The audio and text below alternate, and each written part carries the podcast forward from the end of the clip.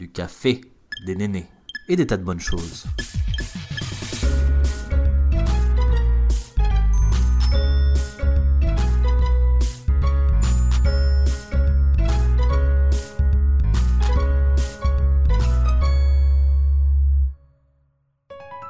Bienvenue à tous sur Café et Néné. Bonjour, bonsoir et bienvenue sur le podcast. Aujourd'hui, on reçoit Lorena pour nous parler de sa marque de bijoux Météoris, une marque singulière qui propose des bijoux faits à partir de véritables météorites. Bonjour Lorena et bienvenue sur Café et Néné. Bonjour.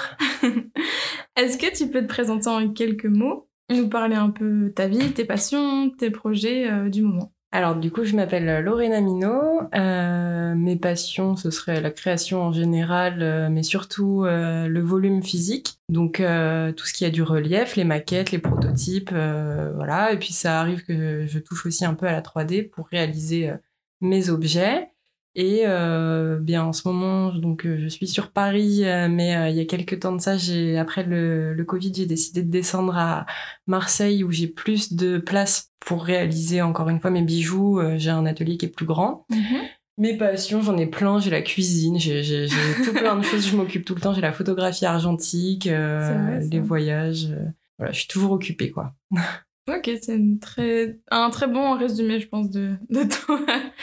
Euh, Est-ce que tu peux nous dire un peu comment t'es venue l'idée de la marque euh, Météoris Du coup, cette idée, elle m'est venue après une visite au musée d'histoire naturelle de Paris. En... Ça devait être en janvier 2019. Donc euh, vraiment à la toute fin de l'exposition, j'y ai été parce que euh, elle a bien marché cette expo. Donc il y avait beaucoup de monde. Donc j'y étais à la toute fin avec ma meilleure amie. C'était une expo qui s'appelle Météorites entre ciel et terre. Et à l'intérieur de cette expo, donc il y avait la possibilité de toucher des météorites et notamment des météorites de Lune et de Mars. Donc euh, ça c'est des c'est des astéroïdes qui sont venus percuter donc la Lune et Mars et qui euh, en percutant ont généré des fragments qui eux sont arrivés sur Terre. Et donc euh, voilà derrière un petit, une petite bulle en plexiglas, on avait cette possibilité là et donc quand je suis ressortie, j'étais totalement sous le charme. J'ai cherché à à acquérir des bouts de météorites et puis je me suis rendu compte que certaines étaient plus ou moins accessibles, en tout cas que je pouvais m'en offrir. Euh, et du coup, je me suis dit, bah, peut-être que ça existe en, en bijoux, vu que toutes les pierres actuellement sont montées sur des bijoux. Et là, j'ai beaucoup moins trouvé euh, ce qui me convenait. Enfin, c'était vraiment pas très qualitatif, en tout cas de ce que j'ai vu à ce moment-là. Et donc, euh, j'ai commencé à chercher à, à acheter cette petite pierre, à me faire un bijou pour moi. J'ai contacté le monsieur qui avait fourni cette exposition. J'ai j'ai trouvé par hasard donc son site et après j'ai vu par la suite que c'était lui qui fournissait beaucoup d'universités, de musées euh, et donc euh, le musée d'histoire naturelle. Et euh, du, de base, je voulais dessiner des bijoux pour lui, vu que j'ai quand même une formation euh, dans le modelage, mais j'ai fait des stages en design d'accessoires, euh, en design de sac à main, ce genre Mhm. de choses. Euh, Et voilà, je lui ai envoyé un super long mail euh, pour lui raconter toute ma vie, que j'étais euh, enchantée par, euh, par ce qu'il faisait lui. Puis on a fini par se rencontrer et il m'a expliqué que quand même il était très occupé, parce que c'est un chercheur, un chercheur dans la science, mais c'est aussi un chercheur de météorites. Donc Ah oui. il est aussi dans des déserts, dans des... Enfin, il n'est pas toujours en France. Et donc j'ai compris que ça c'était un peu compliqué de d'imaginer un projet euh, avec lui. Donc je me suis dit peut-être pourquoi pas le faire toute seule, j'aurais plus Mhm. de liberté, euh, je serais plus maître de, de- du résultat et voilà. Et du coup, euh, ben, du coup, il m'a, c'est devenu mon fournisseur. Il m'a vendu des météorites et, euh, et depuis, euh, j'utilise les lots qu'il me vend euh, et je les travaille. Soit je les perce ou soit je les, les scie quand les météorites sont trop grosses ou Mhm. qu'elles correspondent pas au modèle euh, pour donc euh, voilà pour les, les rapetissir ou euh, leur donner une plus jolie forme. D'accord. Mais aujourd'hui, concrètement, on fait comment pour créer une marque, euh, notamment de bijoux, et pour partir d'une idée à l'objet final physique? Eh ben, euh, moi, ça m'a pris environ un an de pouvoir déposer ma marque dans tous les, dans tout donc à l'INPI, parce que Mhm. j'ai déposé ma marque, parce que comme c'est une idée que j'avais pas forcément trouvée sur le marché, c'est quand même pour ça que je me suis lancée, Oui. j'ai déposé d'abord ma marque à l'INPI. Donc, ce qui était dur, ça a été par exemple de trouver un nom. euh, qui n'est pas descriptif de la marque, donc Mhm. euh, qui, je ne pouvais pas m'appeler Météorite parce que c'est trop descriptif de ce que je fais. Donc il fallait que je trouve quelque chose qui était assez évocateur, mais pas trop pour que l'INPI l'accepte. Donc une fois que j'avais trouvé Météoris, j'ai regardé si mon nom de domaine, donc le nom de domaine c'est euh, ce qu'on achète pouvoir avoir l'adresse internet de son site. Donc j'ai regardé si météoris.com et .fr étaient disponibles, ça l'était, j'ai donc acheté le domaine. Après j'ai regardé sur c'est un intranet de l'INPI qui permet de mhm. voir si euh, une marque euh, à peu près similaire est déposée. Donc mhm. ça l'était pas, donc j'ai déposé ma marque. Donc pour l'INPI ça s'est passé comme ça, ça a mis plusieurs mois, ça a dû mettre au moins euh, six mois parce qu'il y a des retours qui sont assez longs. Mhm. Puis après, j'ai dû rectifier quelques petites lignes. C'est un peu un travail d'avocat euh, où il faut être, euh, voilà, c'est clairement juridique. Après, pour euh, donc j'ai quand même déposé ma marque à la chambre d'artisanat et de commerce. Pareil, c'est un, ça a été un peu le grand bas de combat pour avoir le bon dossier. sachez d'ailleurs tous que si vous voulez déposer un dossier à la chambre d'artisanat, le dossier pour déposer sa marque s'appelle cessation d'activité. Mais non. Voilà. Mais c'est limpide, dis donc.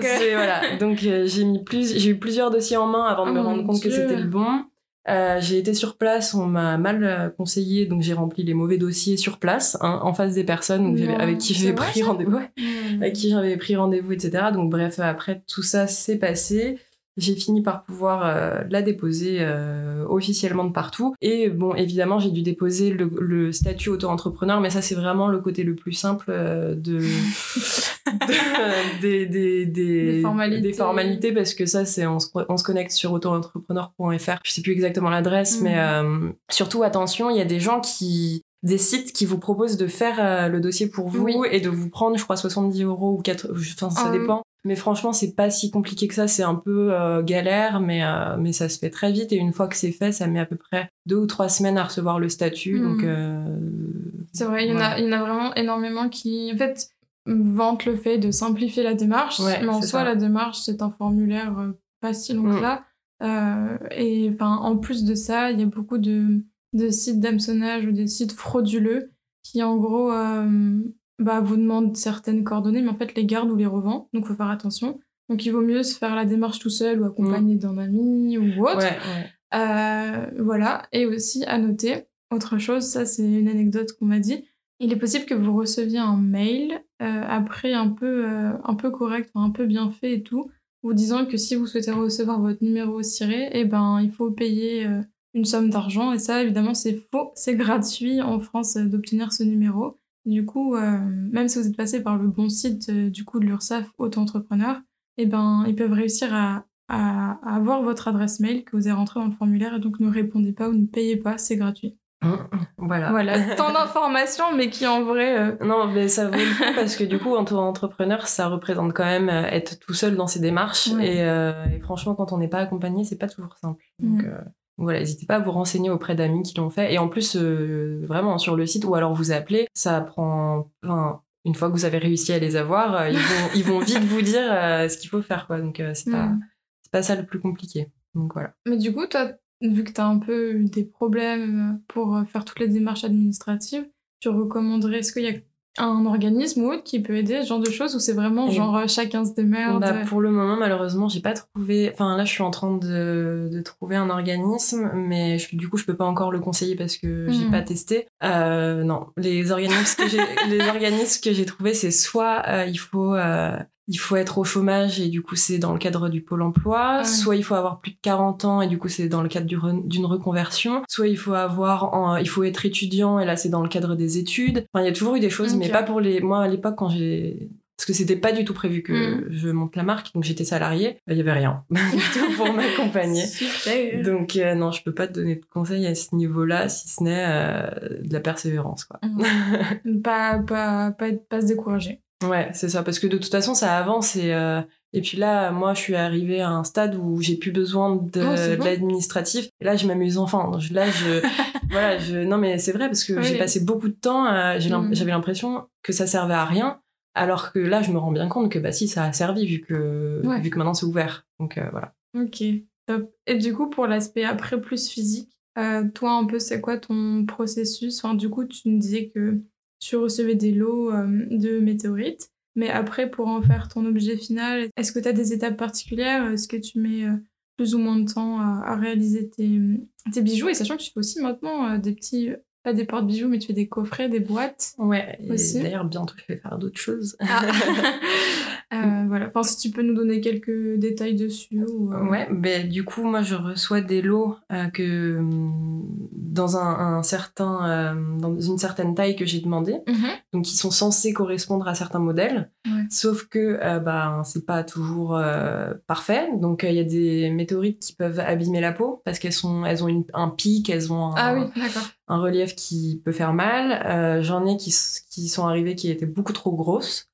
Euh, parce que c'est dans une échelle entre tel tant de centimètres et tant de centimètres, sauf que Ouais. si euh, je suis au-dessus, enfin si je suis un tout petit peu au-dessus, ça n'a plus rien à voir avec euh, le modèle en question. Donc je les scie. Les grosses météorites, pour les scier, il me faut à peu près une heure. parce que la météorite, c'est du fer et du nickel, donc c'est une matière qui est quand même très dure à, à travailler. Euh, donc j'ai pas encore cassé de lame de scie. Par contre, quand je les perce, euh, là, euh, j'ai cassé plusieurs forêts. Enfin, je sais pas, j'ai dû casser une vingtaine de forêts. Ah oui, quand même. Ouais, ouais, ouais. On va dire qu'un forêt, donc c'est vraiment le forêt, c'est l'outil qui permet de percer donc la météorite. Mhm. Euh, c'est des forêts à métaux, spécial métaux. Euh, on va dire que pour une météorite, j'en- enfin un forêt, il va me faire 5 météorites à peu près. Ah ouais. Donc euh, il ouais, se c'est fait bien amocher, c'est pas beaucoup, ouais. Soit il pète, soit il perce plus. Donc euh, du coup, je, je suis là dans le vide et puis à attendre. Donc voilà, et euh, je les perce. Pour les boîtes à bijoux, c'est de la résine époxy. Euh, donc c'est un, c'est deux composants chimiques qui sont liquides euh, qu'on mélange ensemble et qui durcissent au bout de 24 heures environ. Et on peut charger cette résine en plusieurs ingrédients. Euh, donc ça, ça fait partie de la formation que j'ai eue euh, à l'école de Strat euh, à Sèvres, euh, où on m'a appris à faire donc des moules. On fait une sculpture, on en fait un moule, puis on en fait un tirage en résine. Là, je fais que l'étape tirage en résine. Mhm. C'est ça qui va évoluer bientôt, c'est que bientôt je vais faire mes propres sculptures et Wow. mes propres moules. Voilà. Donc là, on- Trop bien. donc là, du coup, je suis en train de faire mon logo en, en- le, le logo Météoris. Mhm. Ça va devenir un pendentif. Mhm. Donc euh, là, je suis à Paris, mais le moule est en train de prendre à Marseille. donc euh, il est en train de durcir. Et euh, donc c'est cette euh, résine, une fois que le moule est fait, on peut la charger en plusieurs ingrédients, je vous ai dit. Donc ça peut être, euh, moi je la charge en feuilles d'or, Mm. en pierres semi-précieuses, en poudre de cuivre, donc ça donne un aspect vraiment comme si c'était du cuivre. Euh, sauf que ben c'est euh, plus, euh, comment dire, il y a, y a des stratifications qui se font un peu parce Ouais. que ça se sépare. Euh, j'ai de la poudre de marbre, j'ai de la poudre phosphorescente, donc elle brille la nuit. J'ai ah, j'ai des fleurs séchées, euh, des galets, des coquillages. euh, Enfin, dès que je trouve quelque chose, qui est assez esthétique, j'essaye de, de l'inclure dans mes, dans mes petites. euh, dans mes petites coulées de résine. Et euh, voilà, bientôt, il va y avoir aussi des barrettes. Des barrettes. Ouais. Ah, trop bien. Et en fait, ce qui se passe, c'est que je récupère la poudre de météorite. Donc, à, la fin de mes perçages, de mes sillages, Mhm. donc je mets un petit sac en dessous, quoi, qui Ouais. récupère tout. Et puis, euh, j'avais pas trop d'idées de quoi en faire. Enfin, j'ai plein d'idées, mais j'ai pas eu. la bonne l'idée. idée, quoi. Ouais, c'est ça. Donc, je vais peut-être voir pour euh, faire des tirages avec de la poudre de météorite euh, directement dedans. Waouh. Et j'ai une autre idée, mais ça, je la garde pour le moment. Aussi, euh, pour ceux qui ont jamais vu, euh, les moules, enfin, du coup, les coffrets, pardon, les boîtes, on dit Les ouais, le boîtes, boîte. euh, les, je sais pas comment, bref. Euh, elles ont un peu un aspect particulier parce que tu as cité les, les, les matières, mais ça a ce côté un peu translucide, blanc, qui laisse du coup paraître tous Mm. les éléments dont tu nous as parlé. C'est ça qui est chouette. la, la résine, elle est transparente de Mm. base, et donc si- soit je décide moi de la charger en pigment, là elle peut devenir euh, colorée, ou soit je la laisse transparente, mais souvent, comme je la charge avec des objets, Ouais. je la laisse transparente. Ouais, du coup. on Et du coup, là, ça fait un aspect vert un peu. Ouais, c'est ça, c'est ça que je trouve trop Mm. chouette. Du coup, n'hésitez pas à aller le voir directement sur euh, le compte Instagram qui s'appelle bien évidemment. Météoris, tiré du bas Paris. Voilà. On sait par exemple que euh, le métier d'auto-entrepreneur comporte euh, vraiment plein de tâches différentes. Mais toi, c'est quoi l'aspect le plus intéressant Ton travail? Et euh, à l'opposé, c'est quoi l'aspect qui te semble être le plus un inconvénient aujourd'hui? Bah, l'aspect le plus plaisant, franchement, c'est de faire ce que j'aime. Ouais. on, va on va pas se cacher. Je... Là, euh, en fait, il se trouve que je devais partir vivre à Montréal, ce qui a été annulé avec le, Le le Covid. Covid. Du coup, je suis euh, en chômage euh, parce que j'avais un travail avant. Euh, donc, ça me permet quand même, parce que je vis pas encore de cette activité, Mhm. donc ça me permet quand même de, bah, le matin de me réveiller et d'aller dans mon atelier et de faire ce que je veux de ma journée. Donc, euh. Donc ça, c'est super plaisant, c'est super gratifiant, c'est Enfin, il n'y a pas mieux. clairement, clairement, il n'y a pas mieux. Enfin, c'est voilà quand euh, là c'était mon anniversaire, quand les gens ils me demandent ce que je veux, ben j'ai tendance à leur dire un peu, ben si vous voyez des paillettes ou des objets à mettre dans les enfin moi moi c'était un plaisir pour moi Mm. donc euh, voilà. Par contre c'est vrai que le côté moins bien c'est que ben toutes les contraintes on est obligé de se les faire soi-même. On peut Mm, pas faire ouais. appel à quelqu'un euh, donc pour l'administratif euh, ben je suis obligée de gérer euh, toute seule donc je passe des heures et des heures au téléphone ou à rédiger des mails parce que j'ai pas eu les bonnes réponses ou parce que j'ai pas eu l'interlocuteur qu'il faut ou parce que il y a eu une erreur parce que quand même il y a souvent des erreurs dans l'admin enfin dans l'administration française il y a quand même souvent quelques erreurs Ah ouais. euh, et du coup, euh, ouais, le, le côté pas plaisant, c'est que euh, c'est que ben ben il y a des journées où c'est un peu moins drôle parce que je me retrouve à faire tous les toutes les choses que j'avais pas voulu faire pendant un moment et puis bah faut bien les faire donc euh, Ouais, bah ouais. donc voilà après ça apprend beaucoup de choses sur soi-même et c'est enfin moi je le vois pas que comme un désavantage parce que ça me force à faire des choses que j'aurais pas faites clairement donc dans ma vie de tous les jours ça m'aide aussi à être moins euh, comment on dit euh, les quand on, on repousse toujours à, Ah, euh, procrastiner? Voilà, ça m'apprend aussi à moins procrastiner parce que ben c'est- en fait mon activité elle dépend uniquement de moi. Donc euh, si je fais pas de poste, si je fais pas de vente euh, en physique, enfin si si j'essaye pas de me montrer, personne va venir me voir. Donc euh, clairement euh, voilà, j'essaye de de toujours être un peu active mais mais demain j'ai envie d'être en vacances, je suis en vacances. Ouais, Donc c'est aussi euh, voilà. Pour le moment, je vois beaucoup de points positifs. Après, je vois ces points positifs maintenant que j'ai passé cette année à Oui. tout déposer. Et Mm. là, vraiment, c'était pas du positif parce que sur un an, j'ai dû faire une heure de bijoux. Sur un an, j'ai, je pensais faire une marque de bijoux et j'ai pas fait de bijoux en fait. C'est c'est, bah, en fait, une fois que t'as fait tes prototypes, euh, tu fais quoi d'autre? Si ta marque elle est pas lancée, Ouais, il faut que t'achètes le, faut que t'achètes le stock, mais bah voilà quoi. Enfin, bien sûr.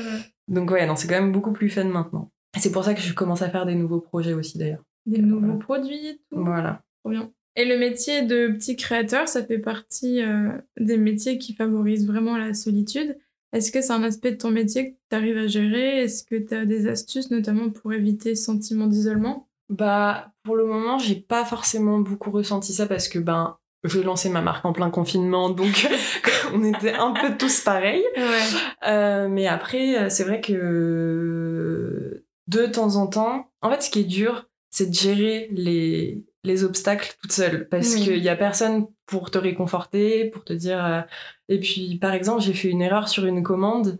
Et la dame, elle- c'est pas bien de dire ça, mais elle s'est retrouvée avec la mauvaise boîte à bijoux. Mhm. Et je lui ai tout de suite renvoyé, mais moi, ça m'a déchiré le cœur de m'être euh, trompée Ouais. de commande. Et puis elle, elle était pas satisfaite. Et ça, c'est, on n'est pas habitué. Enfin, je veux dire, avec Amazon, ça va vite. euh, si ça va pas, on renvoie et c'est pas grave. Et c'est là le lendemain. Et voilà. Moi, c'est, c'est pas ça, quoi. Et c'est aussi ce que j'essaye de, de faire comprendre aux gens. Après, pour la solitude, euh, ça va. L'activité est seule, mais moi, je suis. Enfin, disons que moi, je suis toute seule, mais la marque, elle est pas toute seule dans le sens où j'essaye de faire des partenariats avec euh, Mm. des d'autres marques. Donc, par exemple, il y a Enoia E-U-N-O-I-A, qui fait des chouchous, et j'ai fait une vente avec elle. On a fait des chouchous avec des tissus upcyclés, donc, je précise.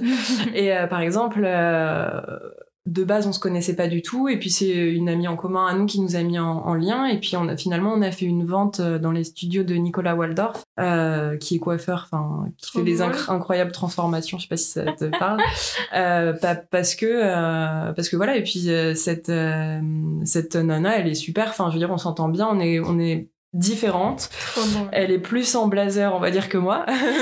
Mais euh, c'est c'est un avantage parce que, euh, pareil, euh, elle me montre des, des aspects que, voilà, parfois j'ai- j'ai j'ai besoin d'un conseil ou je suis bloquée sur quelque chose qui, je sais, pourrait, elle, elle, elle pourrait me répondre. Bon, je vais, sûr. lui, je vais lui demander. Là, on a monté un groupe Facebook de petits créateurs. D'ailleurs, si vous êtes intéressé, vous pouvez venir me contacter, moi ou, ou elle, par, par Instagram. Si vous avez besoin, enfin, si vous avez envie de monter votre marque et que vous savez pas encore beaucoup vraiment trop comment faire et qu'il y a personne pour vous conseiller, etc. Enfin, euh, n'hésitez pas. On, on fait ça parce que justement, nous, je pense qu'on a un peu galéré. euh, Pas, c'est pas une, une fois que la marque elle est faite, c'est, moins compliqué, mais c'est vraiment le début, quoi. Et donc euh, voilà, on se donne des bons plans pour si euh, on a des plans sur Paris, bien. si euh, si on a des plans ailleurs que sur Paris ou voilà. Donc euh, la solitude, ça va. Ok. Ça Ouais. va, mais il y a des, des inconvénients, mais ça va pour le moment. euh, je le ressens pas trop non plus. D'accord. Et du coup, qu'est-ce qu'on peut te souhaiter pour l'avenir? Eh ben, euh, plein de plein de bijoux vendus pour que je puisse. En fait, non, moi vraiment, enfin, je suis pas issue d'une formation bijouterie joaillerie, donc Mhm. euh, j'aimerais euh, faire évoluer mes bijoux pour que je puisse avoir une plus grande liberté de création. Mhm. Donc là, je suis en train de chercher une formation en bijouterie, Euh, mais pour le moment, euh, c'est un voilà, un peu compliqué. mais euh, mais qu'est-ce qu'on peut me souhaiter? Bah, C'est que la marque, elle évolue et que je puisse euh, proposer des nouvelles collections, des nouveaux objets. Enfin, moi, à terme, j'aimerais vraiment tout faire. Quoi. Pas forcément des... Enfin, j'aimerais avoir euh, deux gammes, en fait. J'aimerais avoir une gamme de produits qui serait accessible. Mhm. Euh, donc, euh, plutôt dans mon entrée de gamme. Donc, aujourd'hui, mon entrée de gamme, c'est 30, 35 euros, 40 euros. Mhm. Euh, donc ça serait plus dans cette- ces prix-là. Et puis après, j'aimerais développer une euh, gamme euh, plus euh, Luxe. luxe, où là, ce serait, euh, j'ai un collier Planète euh, qui est imprimé en 3D. Mm. Et du coup, comme c'est de la nouvelle technologie, etc., ça coûte... Celui avec l'anneau? Ouais, Mm. c'est ça. Du coup, comme ça coûte plus cher, bah pour le moment, j'en j'en fais pas beaucoup Mhm. parce que faut. Moi, je pars qu'avec mes, mes investissements personnels. sûr, ouais. Mais euh, à terme, voilà, j'aimerais plus m'orienter, enfin vraiment développer deux gammes, mais plus distinctes l'une de l'autre. Parce que là, elles sont un peu mélangées et du coup, il y a pas, il y a une seule gamme, quoi. Mais voilà. Est-ce que tu aurais des petits comptes de créa... des petits comptes, enfin, des comptes de créateurs ou petits créateurs euh, ou même objets culturels à nous partager? Et ben, il y a plusieurs comptes que euh, que j'aimerais faire, euh, que j'aimerais partager, mais euh, c'est, je pense que c'est c'est c'est pas des comptes de gros influenceurs parce que c'est surtout mes copains et mes copines. Oui, bah c'est bien mais, aussi. mais je pense que voilà, chacun a son projet et chaque projet est, est, est intéressant et important. Donc il y a, euh, juste pour le fun, il y a, il y a un compte qui partage euh, vos aventures avec le Ricard, euh, qui, euh, qui s'appelle Ricard Vie. Donc euh, Ricard comme le Ricard avec un D à la fin et Vie V-I-E. Tout collé du coup. Tout collé. Ouais. Euh, j'ai euh, le compte d'une euh, donc de, bah, de de la personne dont je vous ai parlé qui s'appelle Enoya tiré du bas Paris. Mm. Donc elle fait aussi des accessoires pour les, les cheveux autres que les foufous. Euh, j'ai boretpeople.jpg. Alors ça c'est une illustratrice qui m'a fait quelques dessins déjà sur mon sur mon feed Instagram qui a son propre style et que j'aime beaucoup même si en général j'aime bien les illustrations. Euh, et du coup, c'est Bored, c'est B-O-R-E-D, tiré du milieu people, P-E-O-P-L-E, Mhm. et point JPEG, donc J-P-G. Voilà, et juste pour finir, il y a une euh, créatrice euh, que j'aime beaucoup aussi parce qu'on commence un peu en même temps Mhm. qui s'appelle Tribu tiré du bas Bohème, qui elle fait des bijoux qui sont euh, vraiment bruts. Donc elle fait beau, elle fait que de l'argent, je crois pour le moment. J'espère que je dis pas de bêtises. Euh, et euh, elle récupère, je crois des, enfin c'est un peu pareil de l'upcyclé et euh, ces, ces bijoux ils sont vraiment dans dans l'aspect un peu brut. Donc c'est c'est des pierres, c'est des c'est des bijoux qui vont ressembler à des pierres par exemple, mais que ça va être de l'argent quoi. Enfin et voilà, euh, pour le moment j'aurais ces comptes-là à recommander. Et bah c'est top. Bah, merci beaucoup d'être venu. Bah merci à Ça toi beaucoup de m'avoir reçu Oui. et, Et- puis de te revoir. Aussi, oui. Et puis euh, je dis à très vite pour euh, les auditeurs. Au revoir. Au revoir.